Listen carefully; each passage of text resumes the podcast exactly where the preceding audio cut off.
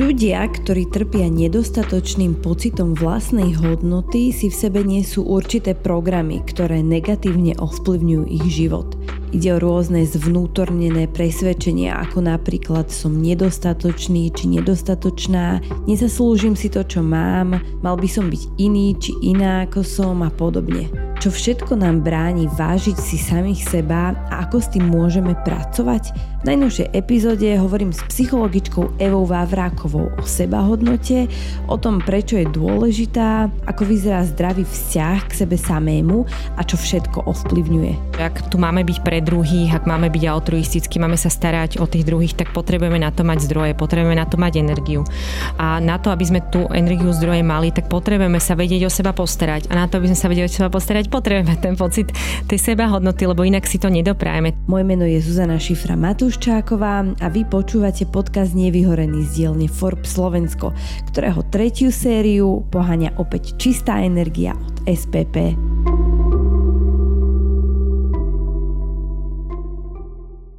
Eva Vavráková je psychologička, spoluautorka knihy Psychológia pre milujúcich rodičov a tiež popularizátorka psychológie a psychoterapie v rámci projektu Dobrobytie. Dobrý deň, Evi, vítajte v podcaste Nevyhorený. Dobrý deň, ďakujem za pozvanie.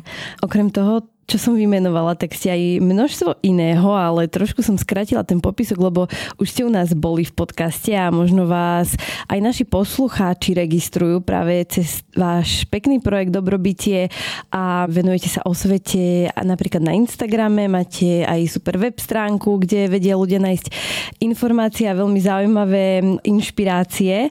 A ja dám ešte také mini intro uh, k našej predchádzajúcej epizóde, ktorú sme spolu nahrávali. My sme sa rozprávali rozprávali takto pred rokom o emóciách.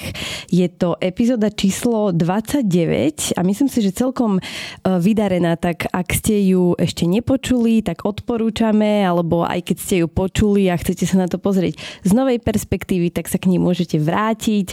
A inak je zaujímavé, že to bola naša tretia epizóda druhej série a toto je tretia epizóda tretej série, takže e, možno to bude taká naša tradícia. Tak tie trojky sa mi páčia. My sa dneska budeme rozprávať o sebahodnote a to je taká téma, ktorú ja už som mala dlhšie v hlave, aj teda na papieri, že chcem sa jej povenovať, ale navrhli ste ju aj vy, tak som sa celkom potešila. A na úvod sa teda opýtam, prečo? Prečo je to taká pre vás dôležitá téma, prečo ju považujete za niečo, čo je potrebné rozoberať? A najmä asi preto, že sa s ňou veľmi často stretávam aj vo svojej praxi, že je to práve niečo, čo ľudia dokážu pomenovať, že ich trápi, že majú nejaké obavy o svojom sebavedomí, o pocite, čo zvládnu, pochybnosti o sebe. A práve často za týmito obavami sa skrýva taký základný pocit o nejakej nízkej sebahodnoty alebo krehkej sebahodnoty. A čo je to sebahodnota? Eh, je to niekedy hrozne ťažké definovať a asi aj viete, že v psychológii to slovičko seba sa používa v rôznych spojeniach a môže to pôsobiť tak chaoticky a často s tým slovom sebahodnota sa spája aj hrozne veľa mýtov. Eh, napríklad máme pocit, že keď je niekto úspešný, tak určite má vysokú sebahodnotu alebo keď je niekto mocný alebo má veľa peňazí, tak vlastne v tom vidíme tie znaky nejakej sebahodnoty a často sa nám aj eh, nejak mie mieša, že čo je to tá sebahodnota alebo to sebavedomie, že či sú to tie isté veci alebo sú to rôzne veci. Takže možno aj na úvod je dobre si to tak viac upratať. A keď hovoríme o sebahodnote, tak je to naozaj taký veľmi základný vnútorný pocit, ktorý vieme v sebe vnímať, ktorý zvyčajne sa spája s tým, že si veríme, že sme sami o sebe takí, akí sme dostatočne dobrí, že sme dosť sami o sebe, že na to nepotrebujeme nič robiť, že sme hodní lásky, že si tú lásku lásku nemusíme nejak špeciálne zaslúžiť, že sa vieme prijať aj so svojimi nedostatkami a spája sa to aj s tým, že máme potom takéto základné nastavenie, že veci v živote dokážeme, že ich zvládneme. Takže je to naozaj taký hrozne dôležitý bazálny pocit, ktorý sa ukazuje, že potom sa premieta do mnohých oblastí nášho života a vie veľmi ovplyvniť tú kvalitu Čiže je to niečo iné ako to sebavedomie, ktoré my vyžarujeme na vonok. Správne tomu rozumiem? Áno, presne tak, že sebavedomie už je oveľa viac vo vzťahu k tomu vonkajšiemu svetu, ako my sa prejavujeme. A je to aj pocit a nastavenie, ktoré vzniká neskôr v živote a je také oveľa viac formovateľnejšie ako ten základný pocit seba hodnoty. Samotná seba dôvera oveľa viac súvisí s tým, ako už vnímame tie konkrétne silné stránky, slabé stránky, ako vnímame to, že niečo v konkrétnych situáciách dokážeme, zvládneme, či sme na to kompetentní. A často aj v literatúre sa už tá seba dôvera alebo seba vedomie e, spájajú ako keby dve veci, že je to ten základný pocit seba hodnoty plus nejaký pocit kompetentnosti, že ako keby táto zložka v tom je. A tým pádom aj sa môže kľudne stať, že niekto pôsobí veľmi e, sebavedome, ale pritom mu môže chýbať práve táto bazálna zložka, taká tá pevná sebahodnota tá pevný pocit tej vlastnej hodnoty. Čiže ja keď mám aj možno taký dobrý pocit zo seba, treba v práci, som si vedoma svojich kvalít, schopností, viem, že mi niečo ide dobre a stojím si za tým, tak môže sa stať, že napriek tomu ja mám veľmi nízku sebahodnotu. Presne tak, že môžu byť vlastne tieto dve veci aj e, opačné, že môže mať síce vysoké sebavedomie a tá vnútorná sebahodnota je nízka. E, dokonca je to pomerne aj častý fenomén, že ten pocit nedostatočnosti si potvrdzujem alebo nejak kompenzujem nejakým potvrdením zvonku.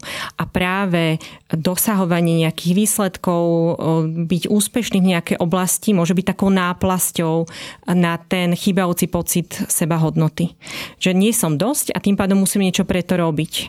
A tá oblasť kompetentnosti ponúka krásny priestor na to, aby tam som niečím kompenzovala tú nedostatočnú sebahodnotu. Uh-huh.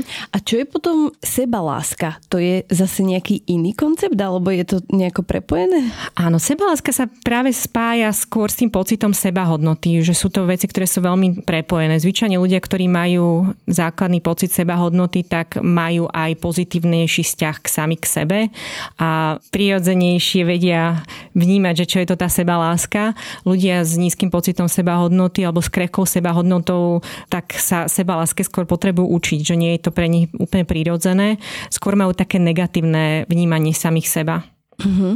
A ako by ste vy opísali tú seba lásku? A schválne sa to pýtam, pretože aj okolo toho je veľa takých mýtov a často sa spája napríklad s takým tým tiež vonkajším, že idem hľadať seba lásku alebo si dopriať tú seba lásku tým, že ja neviem, uh, si dám masku na tvár alebo idem uh, sa potešiť, idem si nakúpiť a ja si to zaslúžim, ja sa mám rada, tak sa obdarujem, dajme tomu. Nie je to také čierno lebo aj toto môže byť prejav takej starostlivosti o seba, ale zároveň to samo o sebe ešte nie je seba láskou. Hej, že keď mám k sebe ten pozitívny postoj, cítim k sebe lásku, tak budem robiť aj veci, ktoré môžu byť z tejto kategórie, že doprajem si, ale pokiaľ iba kompenzujem tým, že si doprajem tieto vlastne opäť nejaké externé potvrdzovanie, že som hodná, tak to samo o sebe tú nedostatočnú e, sebalásku a nízky pocit sebahodnoty neopraví.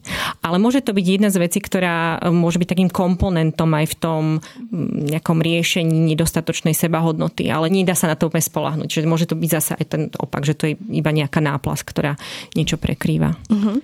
Ja som našla ešte taký zaujímavý fakt. Neviem, že či mi k tomu budete vedieť povedať niečo viac, ale ale čítala som, že ľudia z individualistickejších spoločností, ako je napríklad aj tá naša, tak majú tendenciu cítiť sa viac kompetentnejšími mm-hmm. a sebavedomejšími, ale zároveň sú menej spokojní sami so sebou, než sú možno také tie kolektívnejšie kultúry.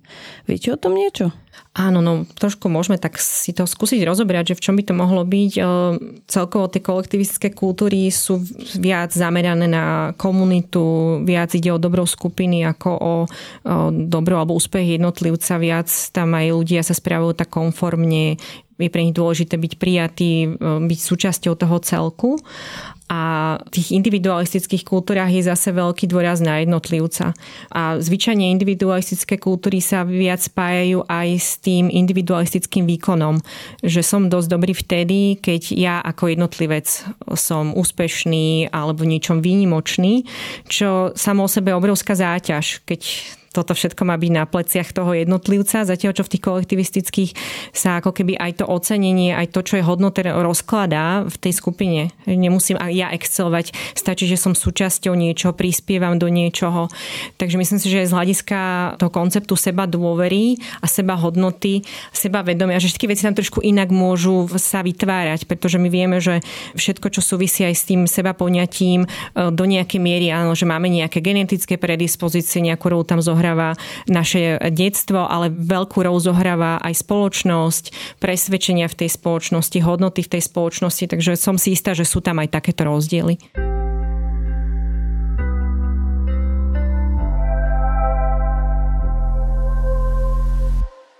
Vieme si to ešte trošku viac rozmeniť na drobné, že čo sú vlastne tie veci, ktoré na rozvoj tej sebahodnoty vplývajú a akým spôsobom?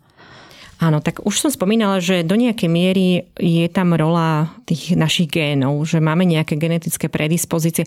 Ono pri všetkom, čo sa týka osobnosti, tak tie závery výskumov sú také no nie úplne šťastné, lebo hovoria, že 50 na 50, takže si tam vždy každý nájde, čo potrebuje, ale v podstate aj keď výskumníci skúmali práve už tu seba e, dôveru, taký ten výsledok, ktorý teda najčastejšie vidíme v tých konkrétnych situáciách životných, tak tie výskumy hovoria, že veľký podiel je tam aj tej genetiky či konečnom dôsledku niekto bude e, mať e, takéto sebavedomé správanie alebo či sa tak bude cítiť.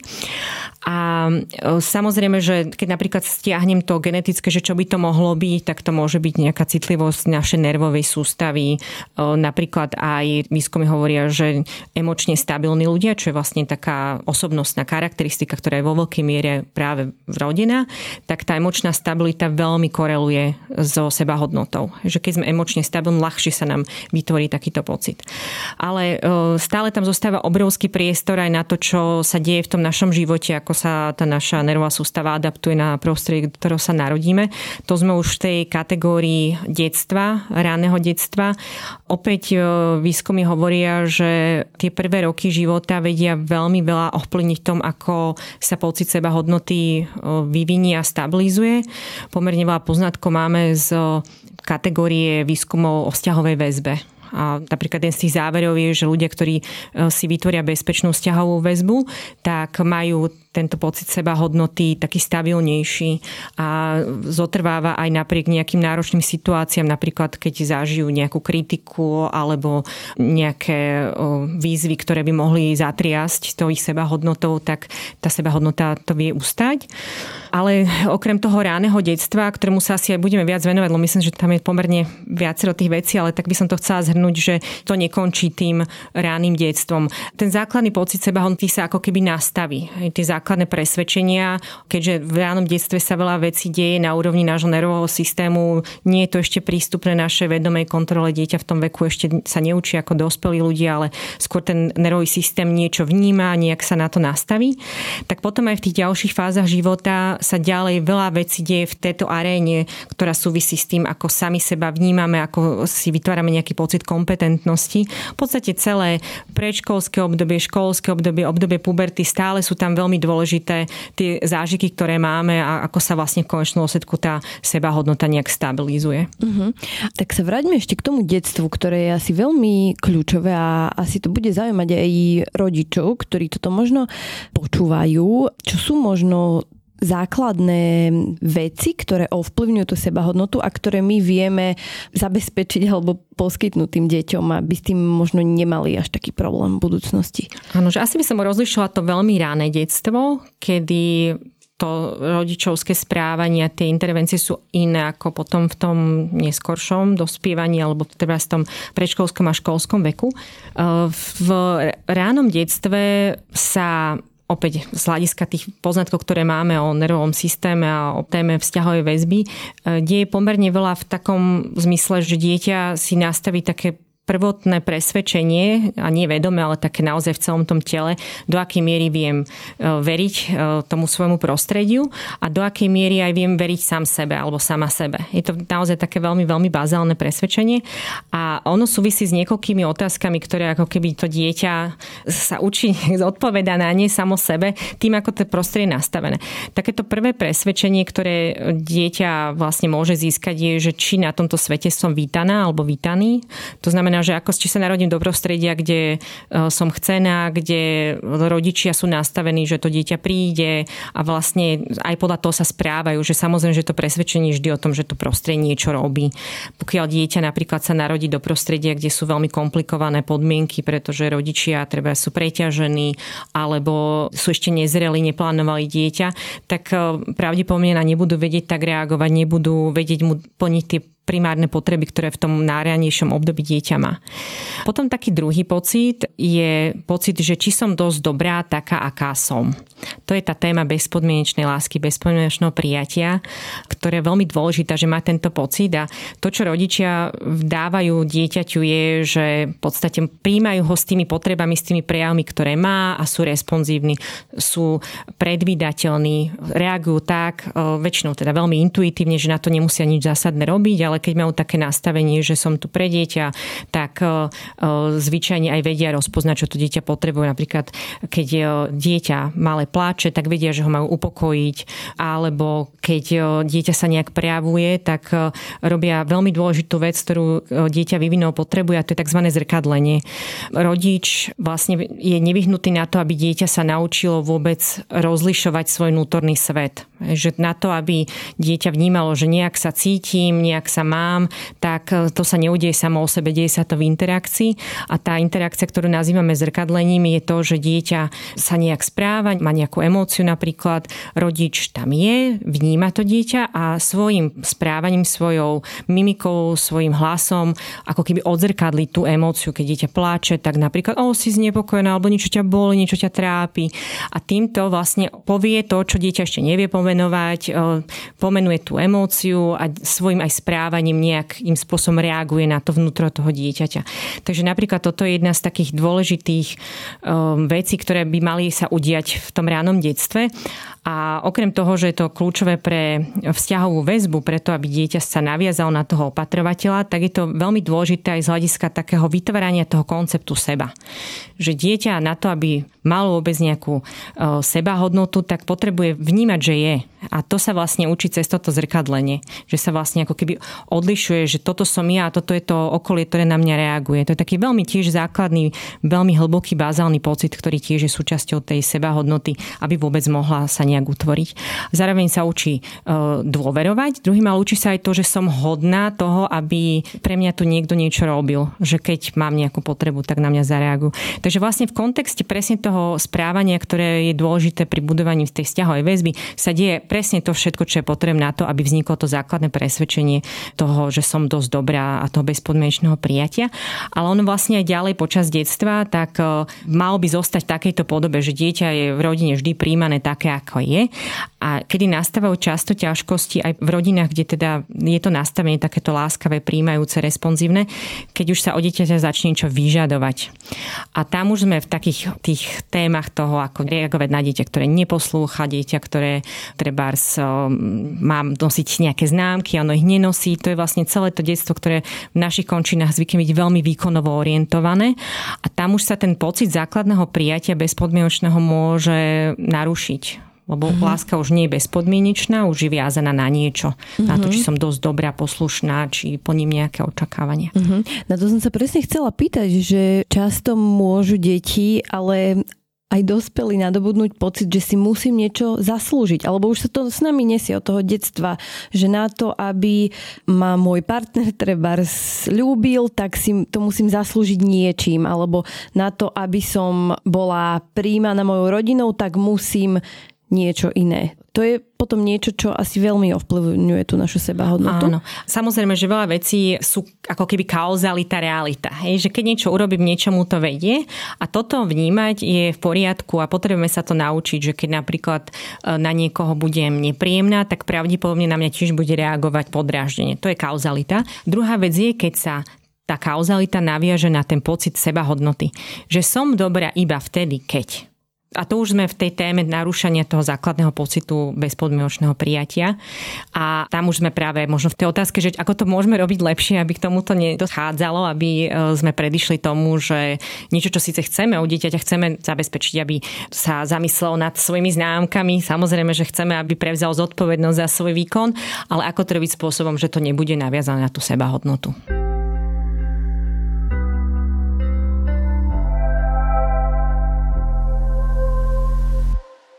Ešte ma zaujíma, že ako môžeme zistiť, tak v prvom rade, že toto je naša téma, že čo sú možno tie také výstražné znamenia, ktoré nám môžu povedať, že o, oh, oh. Mm, áno.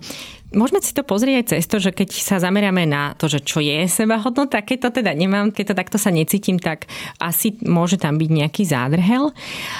Zvyčajne ľudia, ktorí majú ten základný pocit stabilnej sebahodnoty, tak vedia sami seba prijať.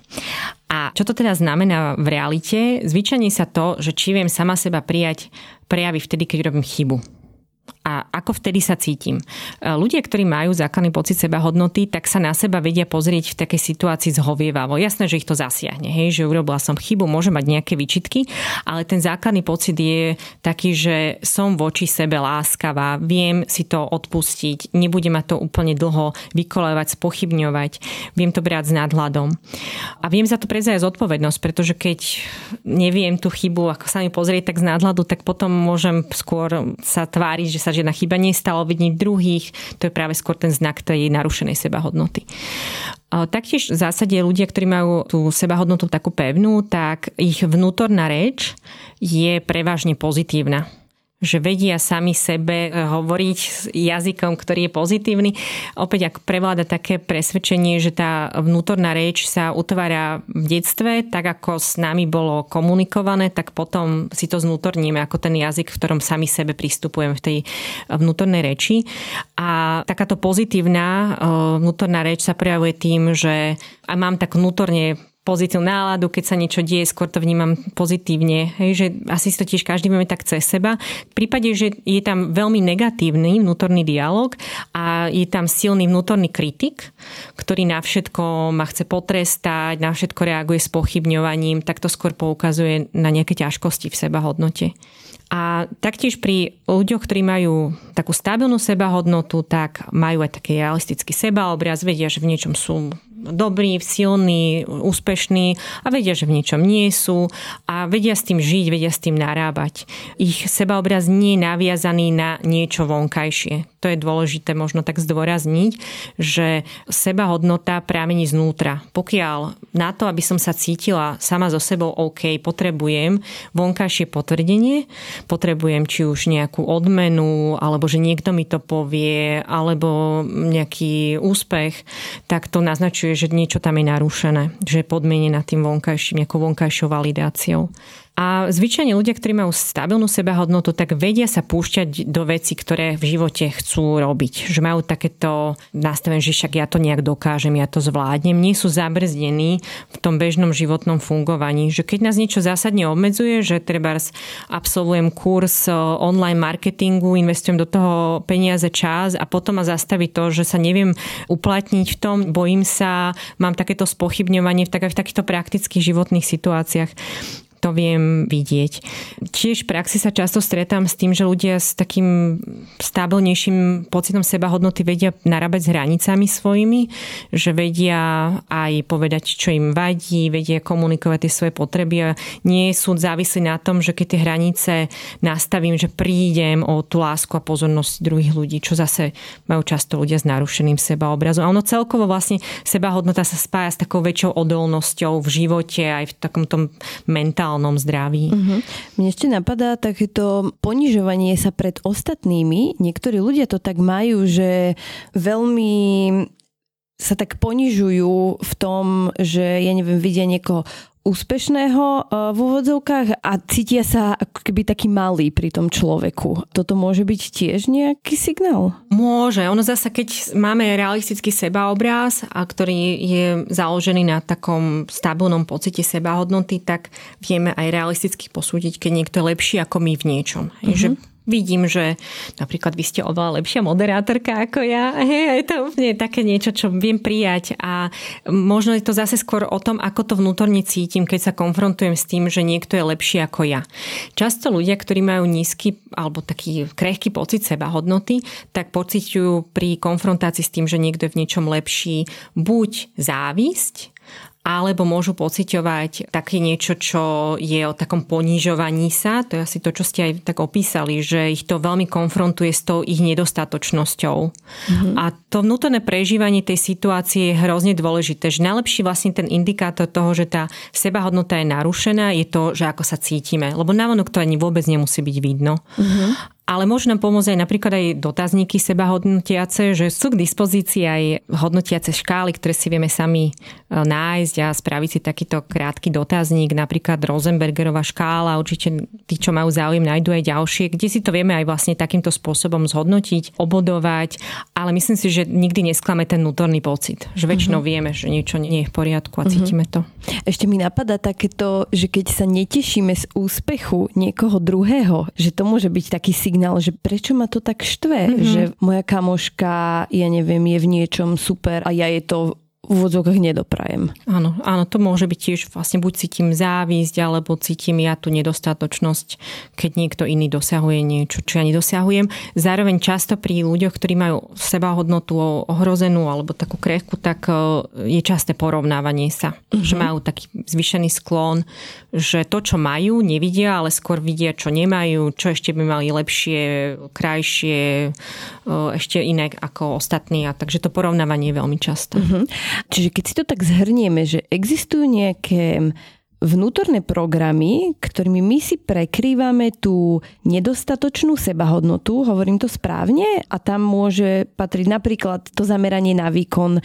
Čo tam ešte môže spadať? Áno, áno. Je to taký podľa mňa veľmi pekný pohľad na tú nedostatočnú sebahodnotu, ktorý prichádza od e, autora, ktorý sa aj na Slovensku dá e, zabezpečiť, e, Heinz Peter Rohr, ktorý opisuje vlastne aj ako sebahodnota vzniká, hovorí o týchto základných pocitoch, ktoré dieťa by si malo v detstve vytvoriť a on hovorí, že v prípade, že tá sebahodnota nevznikne, že sa necítim vítaná, necítim sa dostatočná, necítim sa hodná, nedostávam dosť toho, čo by som potrebovala, tak naša mysl na to nejak reaguje. A zvyčajne reaguje tým, že si nájde to potvrdenie niekde v niečom zvonku a môžeme teda hovoriť, že vzniknú nejaké antiprogramy toho, čo by tam v tej mysli reálne malo byť, aby to bolo zdravé, funkčné. A on hovorí o viacerých týchto programoch. Ja si myslím, že niektoré aj tak pozorujem častejšie u ľuďoch, tak e, či už je to spomínaná výkonová orientácia alebo perfekcionizmus. To je také nastavenie, že nie som dosť dobrá, musím sa stále viac snažiť, musí to byť dokonalé. Iba vtedy, keď je to dokonalé, tak sa cítim, že som dosť dobrá. Takže vlastne v tom vonkajšom musí nastať tá niečo perfektné a jedne vtedy ja budem mať pocit, že som dostatočná. Alebo to môže byť tá validácia zvonku v podobe e, výsledkov, tam väčšinou je na to napojená tá výkonová orientácia, že e, musím podávať veľký výkon, pretože iba vtedy, keď dosiahnem výsledky, tak budem mať pocit, že som hodnotná alebo to môže byť túžba po pochvale alebo nejakom takom rozpoznaní v tom svete, že ma ocenia, zažijem nejaký úspech. Okrem takýchto výkonových e, programov, tak e, môžeme pozorovať aj niečo, čo je viac zamerané na také prispôsobovanie sa druhým ľuďom, že neviem sa prejaviť a svoju sebahodnotu spájam skôr s tým, že aby tí ostatní boli šťastní, spokojní. Takže budem sa im prispôsobovať, budem napríklad napríklad robiť všetko preto, aby som pomohla druhým. Môže sa to prejavovať aj ako taká závislá osobnosť, ktorá sa naviaže na nejakého človeka, pre ktorého žije, nežije vlastný život, ale žije život toho druhého.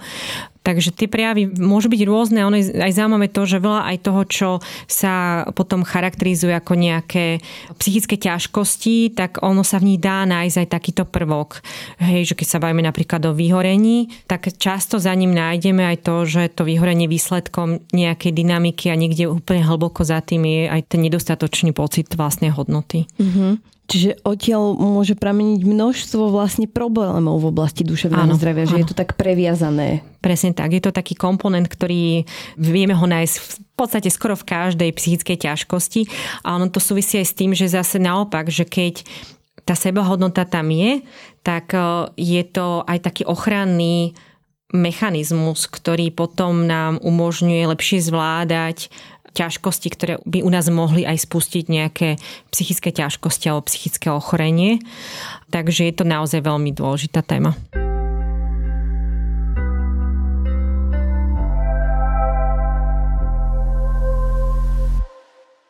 Ak patríte ku skupine ľudí s vysokým pracovným nasadením, no pritom inklinujete k prírodnému životnému štýlu, máme pre vás odporúčanie na skvelé miesto v Bratislave od nového partnera podcastu Nevyhorený. Raj zdravia je minisvet ajurvedy a jogy, kde pod jednou strechou nájdete všetko pre zdravší život. Indickí lekári a terapeuti sú pripravení vám poskytnúť účinné procedúry na ventilovanie stresu, uvoľnenie napätia a navodenie telesnej aj vnútornej pohody. Skúsení lektori vás zase prevedú jogovými cvičeniami, technikami dychu a meditáciami. Milovníkov spa a wellnessu určite potešia sauny, výrivky či hydromasážne vanie s individuálnou starostlivosťou a gurmánov zase chutný obed či občerstvenie z vegetariánskej reštaurácie. Pozrite si viac na rajzdravia.sk, spomalte a doprajte si svoje chvíle odpočinku.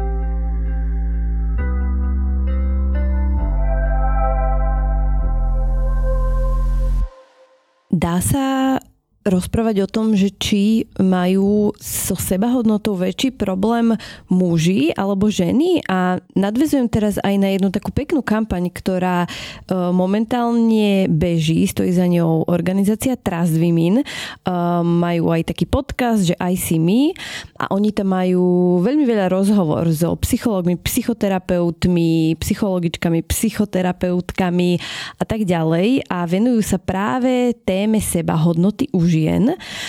A vypočula som si pár epizód, je to fakt super, odporúčam, ak niekoho zaujíma tá téma. Oni sa tam práve zameriavajú na tú sebahodnotu u žien. Aké sú vaše skúsenosti? Nielen moje skúsenosti, ale aj výskum hovorí, že ženy naozaj majú so sebahodnotou viac ťažkostí a súvisí to s viacerými vecami. V podstate áno, že to, čo hovoria výskumy, je, že porovnaní s mužmi majú ženy aj nižšiu seba dôveru, viac e, sami seba posudzujú, viac aj u nich sa prejavuje takéto sociálne porovnávanie sa, že aká som ja v porovnaní s inými ženami, ako niečo zvládam, nezvládam. Celkovo aj telesný sebaobraz je niečo, čo viac trápi ženy ako mužov. A je to o tom, že v podstate tá sebahodnota sa vytvára v kontexte nejakej spoločnosti, nejakej kultúry, kde sú nejaké presvedčenia, kde sú nejaké očakávania na nás. Vyčane aj tí rodičia, oni keď sa nejak tam správajú, tak je to riadené práve tými očakávaniami spoločnosti Myslím si, že rodičia samo o sebe by až tak neriešili tie známky, keby spoločnosť neočakávala ten výkon. Takže je to hrozne prepojené a platí to nielen pre rodové stereotypy, ale v podstate pre akékoľvek ďalšie stereotypy, že vedia s tým sebaobrazom a s celkovo aj s pocitom seba hodnoty veľmi zamávať. Uh-huh. Keď sme už pri tých stereotypoch, tak um, môžeme ešte na nejaké nasvietiť pri tej sebahodnote, lebo veľa ľudí má pocit, že tá sebahodnota je spojená s takým nejakým narcizmom alebo pretláčaní seba samého, ale nie je to tak. Nie je to tak, je to skôr taký predsudok o tom. A opäť to súvisí s tým, že aj naše presvedčenia o sebe a v tomto kontexte aj to, čo si myslíme alebo ako chápeme seba hodnotu, tak súvisia s nejakými kultúrnymi a spoločenskými normami. A my sme v kultúre, kde napríklad seba obetovanie je považované za cnosť, e, vyplýva to aj z, teda z náboženských tradícií a samozrejme tie rodové stereotypy zohrávajú svoju rolu, že máme napríklad kultúrne nejak e, definovaný ideál matky, ktorá sa má obetovať pre rodinu. A myslím si, že do nejakej miery to stotožnenie sebahodnoty s niečím sebeckým pramení aj z nepochopenia, že čo to vlastne tá sebahodnota je, že často tomu neúplne rozumieme, lebo ona sebahodnota neznamená, že sa nejak povyšujeme na druhých, alebo že tu pre druhých nie sme. Ani to nie je nejak v kontraste s tým, že do akej miery budeme altruistickí. V podstate to sú úplne odlišné veci. Ehm, skôr tam funguje ten mechanizmus, že ak tu máme byť pre druhých, ak máme byť altruistickí, máme sa starať o tých druhých, tak potrebujeme na to mať zdroje, potrebujeme na to mať energiu. A na to, aby sme tú energiu zdroje mali, tak potrebujeme sa vedieť o seba postarať. A na to, aby sme sa vedeli o seba postarať, potrebujeme ten pocit tej seba hodnoty, lebo inak si to nedoprajeme. Takže ono to v podstate je také opačné, len tým, že často sa tomu tak neúplne do hĺbky rozumie, tak e, vzniká takéto skreslenie.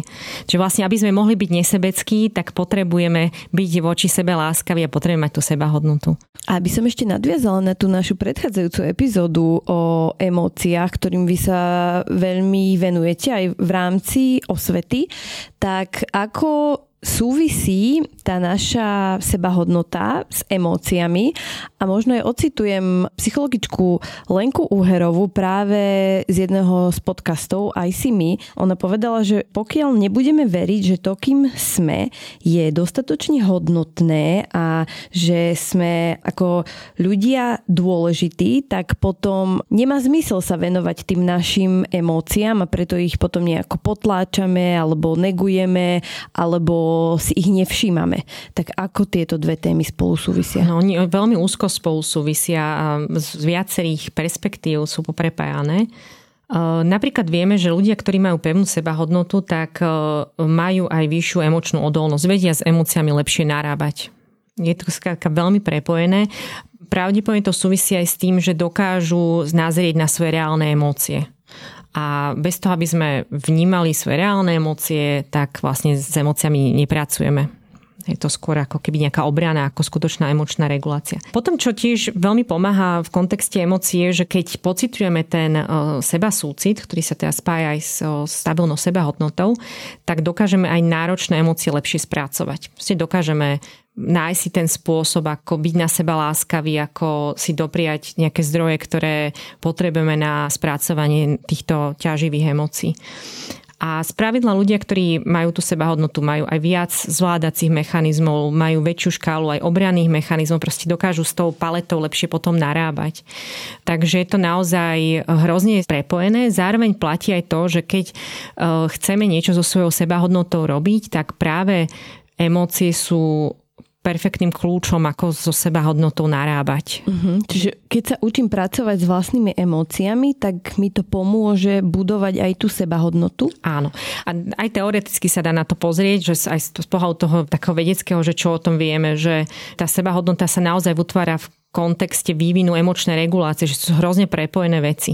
Takže keď my budeme pracovať na zlepšovaní svojej emočnej regulácie, tak ruka v ruke s tým pôjde aj to, že jeden z tých kľúčových komponentov sebahodnoty lepšie uchopíme, lebo sebahodnota je aj o kontakte s vlastnými emóciami, ktoré vnímam tak ozajstne a viem k tým láskavo pristupovať. Takže akékoľvek techniky na rozvoj e, emočnej regulácie, to sú tie isté techniky, ktoré nám vedia pomôcť aj pri pocite nízkej sebahodnoty hodnoty. A to sú napríklad aké techniky? Tie techniky sú v podstate zamerané na viaceré veci. Základná téma pri spracovaní moci, keď sme v takej situácii, že ten terén emócií je pre nás ešte úplne neobjavená krajina, tak začíname tým, že sa učíme vnímať samých seba. Učíme sa vnímať svoje telo, ako sa momentálne cítime, čo nám robí dobre, čo nám nerobí dobre. Takže napríklad pomáha taký sken tela, kedy si treba počas dňa, kedy prežijem niečo náročné, nájdem si chvíľku pre seba, stačí 1-2 minúty, posadím sa, položím si nohy na zem, aby som mala také ukotvenie a prejdem si so zavretými očami celé svoje telo od eh, hlavy až po pety a kde sa ako cítim, kde vnímam nejaké napätie, eh, kde možno vnímam nejaký tlak, pretože emócie sú vždy aj v nejakom telesnom prežívaní a často ľudia, ktorí emócie nevedia tak eh, psychicky uchopovať, tak telesne ich vnímajú. Hej, že mm-hmm. rozbolí nás hlava, máme stuhnuté svaly na chrbte. Takže potom, keď máme takéto telesné pocity, vnímame ich, učíme sa ich rozpoznávať, vieme ich aj stiahnuť s tým, že čo mi to vyvolalo, čo sa stalo, čo ma dnes preťažilo, čo možno dnes nahnevalo. Spojím si to s tou situáciou a postupne sa na to učím hľadať aj nejaké slova, čo vlastne ten pocit je, o čom je, čo mi pripomína, aké má možno meno, lebo to mm-hmm. býva často v tej emočnej regulácii účinné, keď viem tie pocity pomenovať, tak vlastne už to samotné pomenovanie pomáha aj odregulovať regulovať to prežívanie.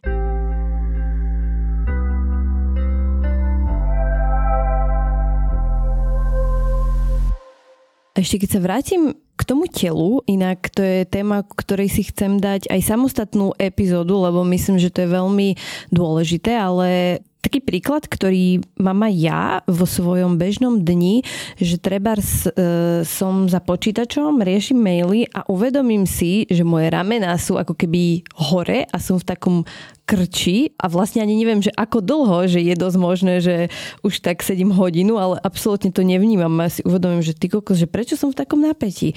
Alebo sa aj hovorí, teraz som čítala nejaké články, že vlastne keď si čítame mail alebo otvoríme mail, tak vlastne e, robíme takú zadrž dychu nejakého akože podvedome a automaticky, že vlastne nedýchame v tej chvíli. Že to sú také zaujímavé momenty, ktoré si vieme všímať na ano, sebe. Presne toto sú tie momenty, lebo oni často sú z kategórie takých úplne bazálnych emočných reakcií, že niečo sa bojím, niečo ma nahnevalo, niečo ma prekvapilo a to telo má vlastne svoje programy ako na takto situáciu. Napríklad, keď sa niečo bojím, tak veľmi typicky reagujem, hej, že buď chcem ujsť, alebo chcem zautočiť.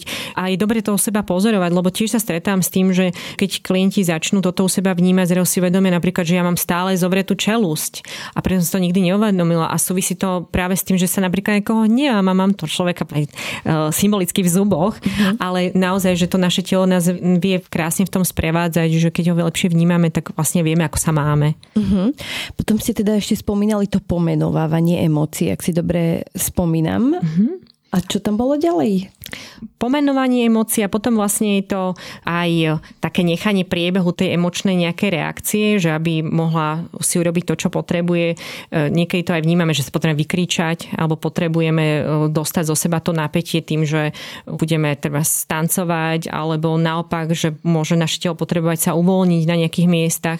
To uvoľnenie vieme si dopriať rôznymi relaxačnými technikami, že keď napríklad rozpoznám u seba, že e, neustále mám napätie v chrbte, tak viem sa potom v relaxácii zamerať na to miesto tým napríklad, že dýcham do toho miesta, ako keby si predstavím, že dýcham do toho svojho chrbta, tak ho uvoľňujem.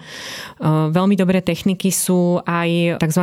progresívna relaxácia, kedy sa učím rozlišovať taký rozdiel v tom pocite medzi tým, že keď je ten sval napätý a keď je uvoľnený.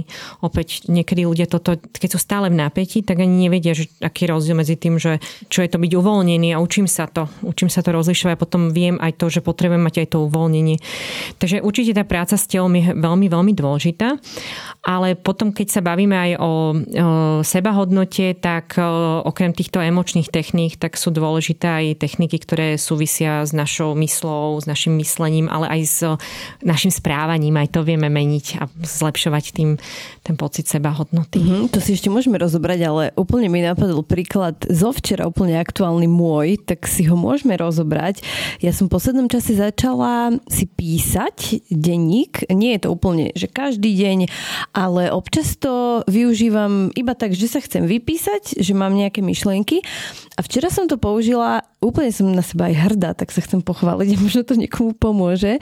V takej situácii, keď sme mali doma nejaké také napätie s manželom, ktorý bol z niečoho nervózny a podvedome, asi to poznáte mnohí, že keď je váš partner nervózny a nechce o tom rozprávať v tej chvíli, tak ste nervózni odrazu aj vy. Ja to tak v sebe mám, že vlastne znižuje moju neistotu, keď sa ho pýtam, že čo sa deje, lebo podvedome mám pocit, že som spravila ja niečo zlé.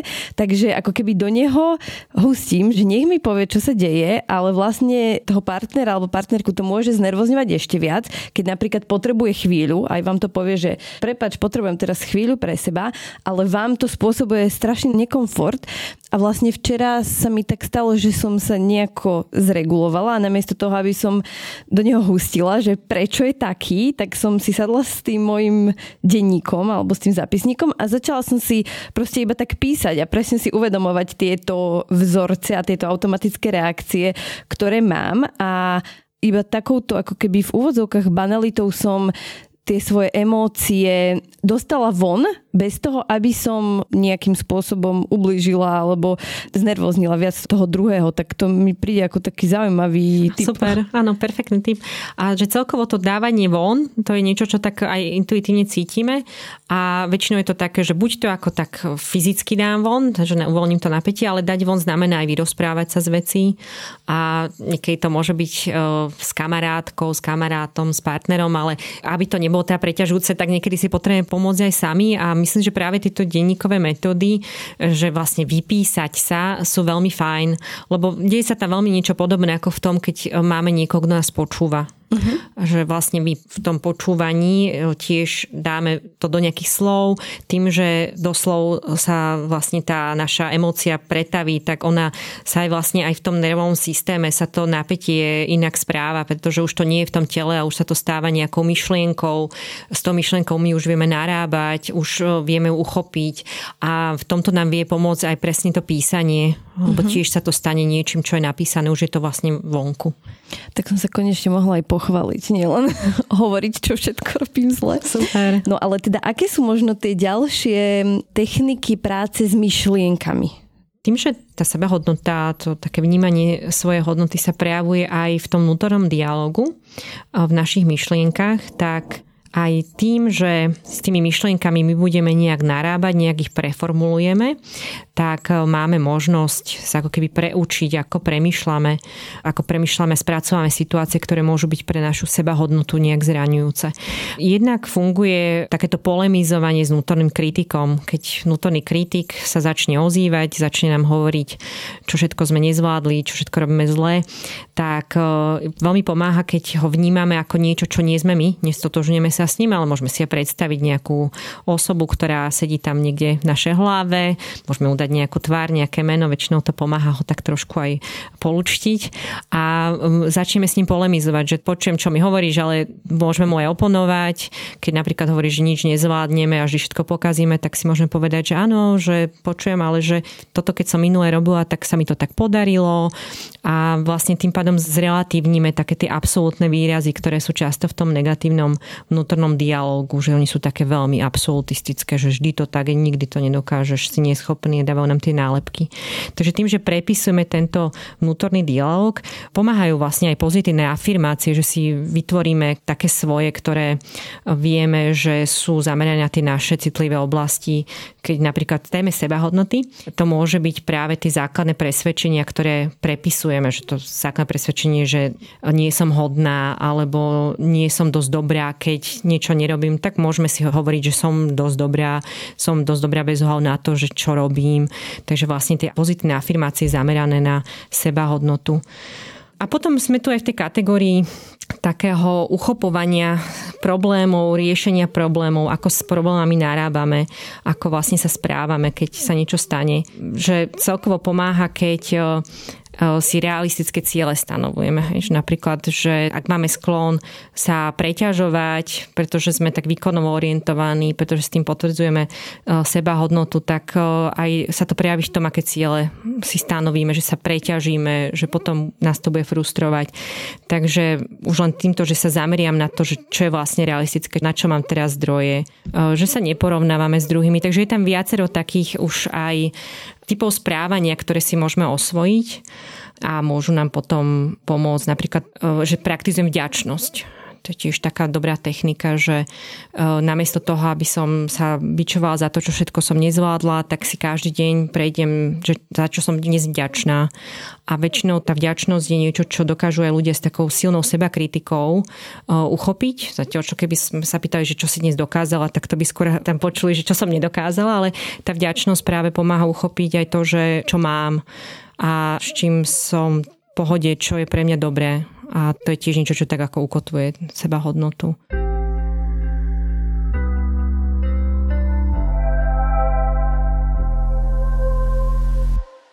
Ešte sa skúsme vrátiť možno k tej téme hraníc, čo je veľmi taká e, dôležitá téma pre ľudí, ktorí práve si tú sebahodnotu nachádzajú e, vo vzťahoch k iným ľuďom, že vlastne sa cítia dostatočne hodnotní len vtedy, keď, ja neviem, sa seba obetujú. Napríklad v prípade matiek, ktoré ste spomínali, že ženy s tým majú často problém, tak ako pracovať možno s tou témou ohraničovania sa?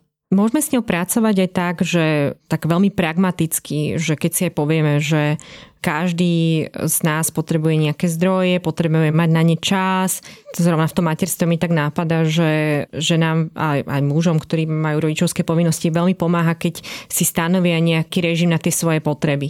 Napríklad, keď si každý týždeň naplánujem nejakú väčšiu aktivitu, treba z jeden večer, ktorý bude pre mňa, alebo každý deň aspoň chvíľu mať takú pre seba, niekedy stačí 10-20 minút. Takže dá sa takto aj behaviorálne, hej, že čo konkrétne robím. Ale tá téma hraníc je taká veľmi široká košatá, lebo mám skúsenosť, že často behaviorálne sa ľuďom veľmi ťažko nastavujú hranice, že keď aj vedia, treba si prečítajú niekde, že mám mať zdravé hranice a rozumiem tomu, tak dostať to do života je hrozne, hrozne ťažké. A mám aj takú skúsenosť, že na to, aby nabrali tú odvahu, tak sa potrebujú tak sami seba spevniť. A práve takou prácou na starostlivosti sama o seba alebo sám seba, alebo takou sebaláskou, praktizovaním tej sebalásky e, sa niečo musí udiať a až potom som schopná s tými hranicami tak e, lepšie narábať. Pretože ak mám naozaj taký pocit, že nie som hodná, tak tie hranice skratka na to nenaberiem odvahu, že nebudem vedieť povedať tej mame, že tento víkend neprídeme na obed, lebo chcem ísť s partnerom na výlet, skratka nenaberiem na to tú odvahu Takže väčšinou tomu predchádza ešte takéto bazálnejšie. A tam sme najmä v takejto téme sebalásky, seba súcitu, starostlivosti o seba a hľadaniu toho, že čo mi robí dobre, čo mi nerobí dobre, čo vlastne ja potrebujem, doprajem si to, čo potrebujem a potom postupne sa tak vybuduje to, že aha, OK, tak vlastne však ja si to môžem aj vypýtať a dokonca viem niekomu povedať aj nie, keď zasahuje do tých mojich potrieb spôsobom, ktorý už pre mňa nie je OK. Mm-hmm to staranie sa o svoje vlastné zdroje je celkom asi dôležitá téma, lebo z môjho takého laického pohľadu, keď sa nad tým zamyslím, tak možno aj ľudia, ktorí nemajú úplne problém s tou sebahodnotou, tak v časoch, kedy nemajú napríklad naplňané také tie základné potreby, ako je spánok, jedlo, e, sú pod veľkým stresom a tlakom, tak asi nám automaticky nabiehajú také rôzne seba spochybňujúce vzorce, ktoré nás dávajú dole. To platí celkovo, že všetko také, čo je nastavené v tých automatických reakciách také hĺbšie, často práve vyplývajúce z tých hraných skúseností, tak sa zvykne spúšťať oveľa viac, keď sme v strese alebo keď sme preťažení. Že dokonca aj ľudia, ktorí na sebe pracujú, majú na veci náhľad a v bežných situáciách dokážu oveľa zrelšie reagovať, tak pod takýmto preťažením alebo pod takým stresom sa u nich spustia tieto viac automatické reakcie. A často to zase zase rodičia zažívajú, keď sa narodia tie deti, tak zrazu sami seba nepoznávajú, že akí zrazu sú emočne nestabilní. A veľmi veľakrát to súvisí s tým, že, no, lebo nie sú vyspatí, lebo sa nestihnú ani osprchovať alebo nájsť. Takže preto staranie sa o tie svoje potreby je taký stupienok, ktorý nás dokáže vždy v tej zrelosti posunúť vyššie. A opäť sme v tej starostlivosti o seba, že zdroje sú takým úplne primárnym spôsobom, ako sa vieme o seba starať. A práca so zdrojmi začína tým, že vnímam, že čo mi robí dobre, čo je vlastne pre mňa príjemné. Opäť niekedy to je o tých najbazálnejších veciach typu, že čo mi chutí, čo mi robí radosť, čo mi je príjemné na dotyk, čo mi je príjemné ako vôňa. Niekedy ľudia potrebujú začať až takto hlboko, pretože strátili ten kontakt so sebou a toto je tá cesta, ako si ho zase obnoviť. A veľmi pomáhajú aj také techniky z oblasti mindfulness alebo tej všímavosti, že vôbec vnímam tu a teraz, aké to pre mňa je, ako to mám, ako sa sa s tým cítim a toto nám veľakrát pomôže zachytiť aj tie svoje zdroje. Alebo aj také denníkové metódy, podobne ako sa dajú používať na emócie, dajú sa používať aj na zdroje. Stačí to, že si každý deň prejdem, že čo ma dnes potešilo, čo mi dnes dodalo energiu a môžem si to aj napísať, môžem sa potom cieľene k tomu vrácať, že toto sú veci, ktoré si aj naplánujem. Že keď to bolo napríklad stretnutie s kamarátkou, tak viem, že keď si ho naplánujem, tak je to niečo, na čo sa môžem spolahnúť, že mi to tú energiu dodá dá. Uh-huh. A ak by sme tak k záveru podcastu mali namotivovať ľudí, že prečo sa na tejto téme oplatí pracovať, tak si skúsme ešte tak prejsť, že čo nám tá seba hodnota dáva do života, aké všetky aspekty ovplyvňuje. Asi dobre si povedať, že ovplyvňuje naozaj veľmi, veľmi veľa z nášho života a to je aj ten hlavný dôvod, že prečo stojí za to sa touto témou zaoberať.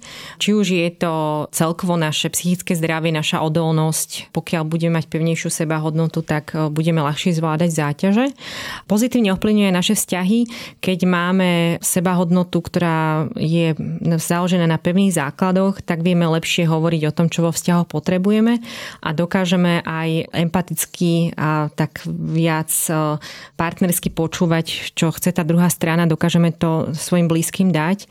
A samozrejme, že nám to pomáha aj v sebarealizácii, aby sme nešli za cieľmi, ktoré si myslíme, že niekto nás očakáva, alebo v ktorých hľadáme nejaké potvrdenie svojej sebahodnoty, ale aby sme si trúfli realizovať aj to, čo naozaj je pre nás dôležité, čo je o nejakom našej vízii, nejakom našom životnom zmysle, o našich e, silných stránkach, ktoré e, chceme rozvíjať, aby to nebolo podmienať teda tým vonkajškom, ale tým našim vnútrom a myslím, že v neposlednom ráde, aby sme mali viac takú pohodu v živote.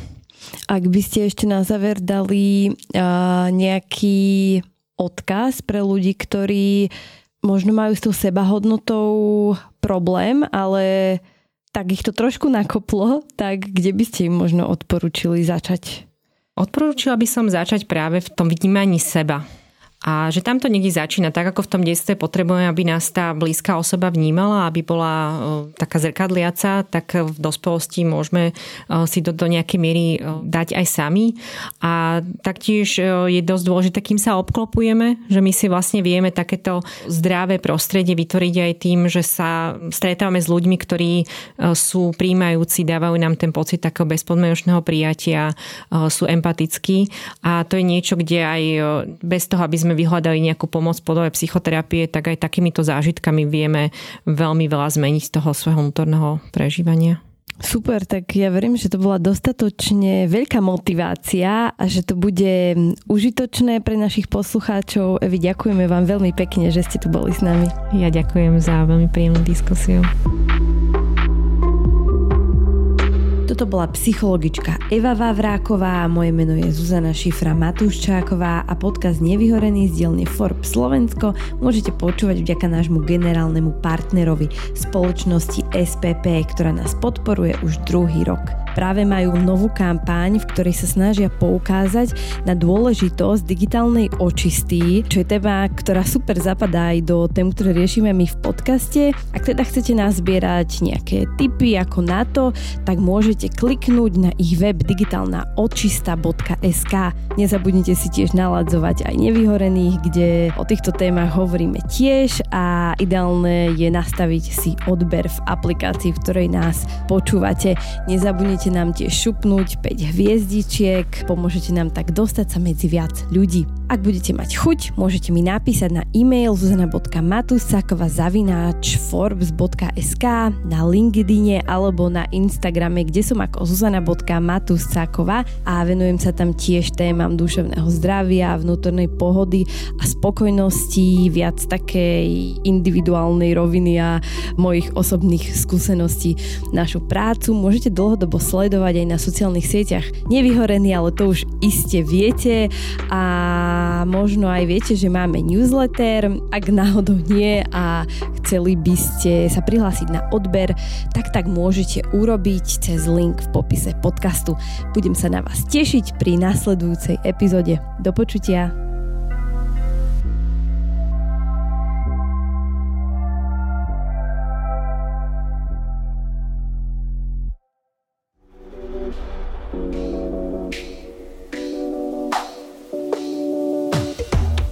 Existuje vôbec niečo také ako univerzálny recept na úspech? Čo sú vlastnosti, ktoré vám pomôžu preraziť a dá sa to stihnúť ešte pred 30 Moje meno je Simona Gulišová, som redaktorkou magazínu Forbes a tieto otázky zodpovedám v podcaste Forbes 30 po 30 s mojimi hostiami každý druhý útorok. Sú mladí, sú úspešní a sú dôkazom, že aj zo Slovenska sa dajú robiť svetové veci. Nalaďte sa s nami na poriadnu dávku inšpirácie v podaní súčasných, aj bývalých členov prestížneho rebríčka Forbes 30 po 30 a ďalších ľudí, ktorých mená rezonujú od biznisu až po šport. Vypočujte si, ako otvorene hovoria o svojej ceste za úspechom, ktorá je neraz poznačená aj pádmi. A inšpirujte sa ich tipmi, ktoré vám pomôžu naštartovať úspešnú kariéru či biznis a dodajú vám nádej, koľko mladých talentov máme na Slovensku. Predstavujem vám podcast Forbes 30 po 30.